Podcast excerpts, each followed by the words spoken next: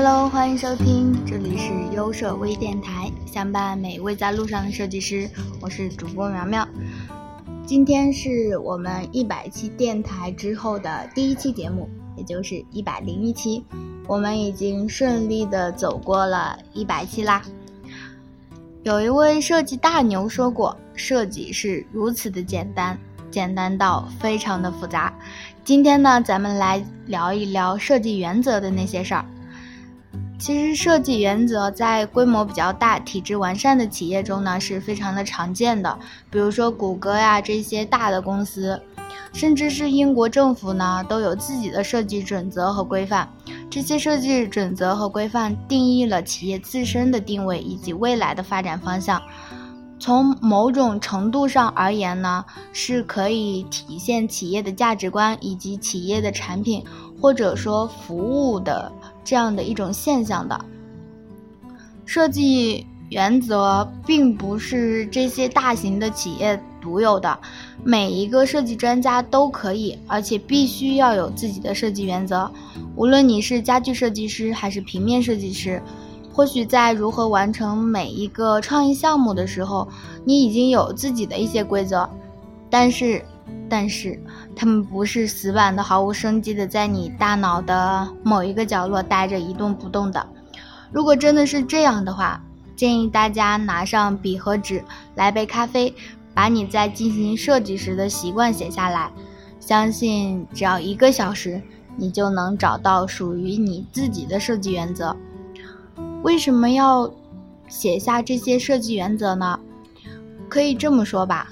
第一呢，这些原则可以让你静下心来；第二，可以直观的展现你的设计思路和设计过程；第三，就是让你看上去非常的专业和可信；第四，就是告诉别人你在你的专业领域是非常的有经验的。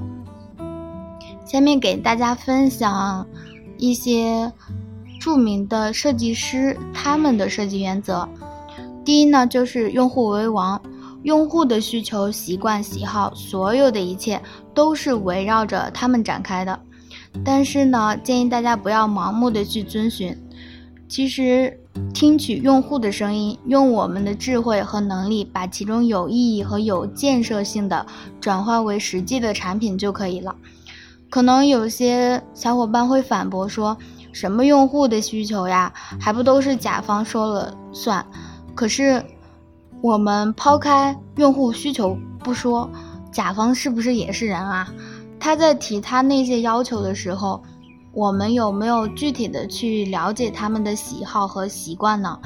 也许，我们抛开对甲方的偏见，推开那一层表象，认真的去了解他们的需求，我们就不会说与甲方一直是相爱相杀的状态了吧？第二呢，就是一切从简。可能说，一切从简，大家都已经听的，呃，不想再听了吧。但是，无论你设计什么，都不要过于的复杂，让事物简单并且易于理解就好。记得不要让用户去思考。第三呢，就是追求细节，可能和一切从简有一点冲突，但是。要记得一个小小的细节是可以给用户带来很大的惊喜和快乐的，比如每一次我们收快递的时候，收到一个包装的严严实实、没有一点的损伤的快递的时候，就会有一点点的小开心。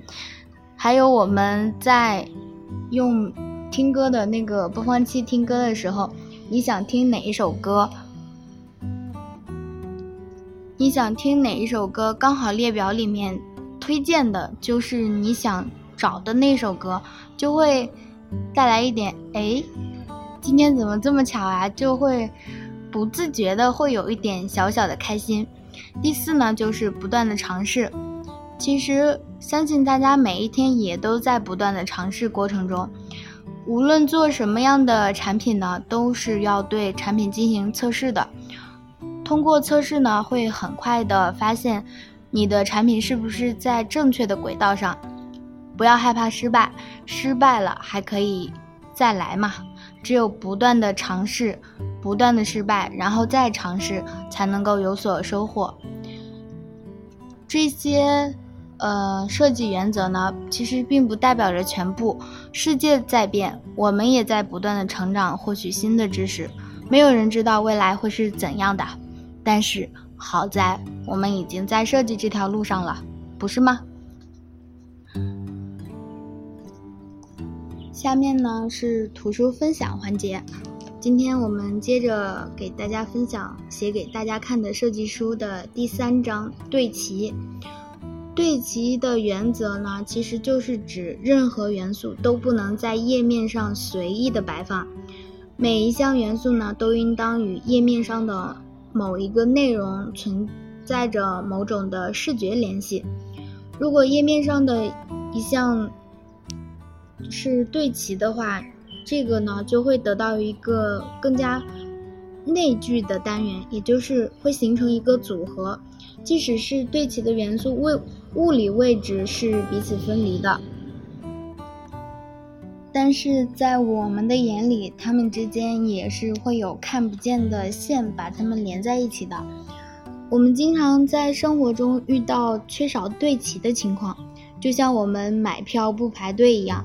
看起来杂乱无章，我们不知道怎样才能提高效率，而对齐呢，就可以制制造制造出一个安静的中心吧。它的表达更加的清晰，我们知道该做什么。对齐其实就是画了一条隐形的线。对齐的方式有很多种，比如说居中对齐，最左呀、最右呀这些的。其实居中对齐呢是适合我们初学者的，比较安全的一种对齐，没有什么亮点，但是也不会出错，但是呢就是中规中矩的，让版面看起来很乏味。很多精巧的设计采用的都不是居中对齐，虽然作为初学者，我们还是要尽量的去避免居中对齐。或者说，我们应该尽量的去少用居中对齐。如果你真的是很喜欢居中对齐的话，那就需要多做一些工作。比如说，在字体的选择上面呢，就选用一些比较经典的字体，或者说你在字体的那个部分呢，在下面添加一些底色，让整个页面看起来不要那么的呆板。很多优秀的作品呢，也有一些是采用的居中对齐排版的，但是呢，我们不能随随便便的在没有尝试过其他的对齐方法的情况下就选用居中。其实今天呢，就只想和大家说一下居中对齐，因为平常我们的生活中太喜欢用居中对齐了，不知道你有没有注意到？分享的这些内容里有两个词，精巧和优秀。作者说，很多精巧的设计采用的都不是居中对齐，但有很多优秀的作品采用的却是居中对齐。作者是用词非常的严谨和准确的，这样的一本书呢，其实一看就是一本好书，所以这也是我推荐给大家的原因。之前也和大家说过关于配色的一些分享小知识吧。今天呢，先给大家分享关于色彩给大家带来的心理活动吧。其实色彩呢，它是有很多不可思议的功能的。今天先给大家说一说色彩能够使时间变长或者说变短的原因吧。我们一般看到红色呢，就会感觉时间比较长，而看着蓝色呢，就会觉得，嗯，时间比较的短。这个其实是和冷色和暖色是有一点点的关系的，因为本身暖色的话就会给人一种急躁的感觉。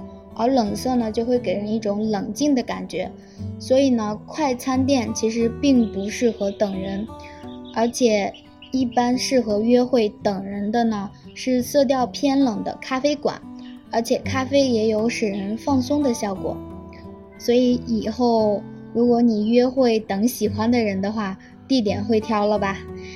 平时的生活中，如果自己压力太大，那可以试着将身边的一些小物件换一个颜色，比如用蓝色的记事本，因为蓝色除却可以使时间变短，还有一个就是能够使人放松的功能。而且公司的会议环境呢，也可以采用以蓝色为基调的装潢。看到蓝色的东西呢，会让人觉得时间过得很快，会使会议呢。变得没有那么的冗长，而且能够使会议变得更加的紧凑，讨论呢也更加有效率。其实关于配色呢，还是那句话，一天给大家分享一点。今天呢就先说一说时间的长短吧。一个小小的色彩的改变，可能真的会提高你的工作效率哦。好了，节目的最后该我们提问题了。初学者为什么要尽可能的去避免居中对齐呢？可以在评论区里告诉我你的答案，苗苗会寄出由图灵教育提供的设计图书一本的。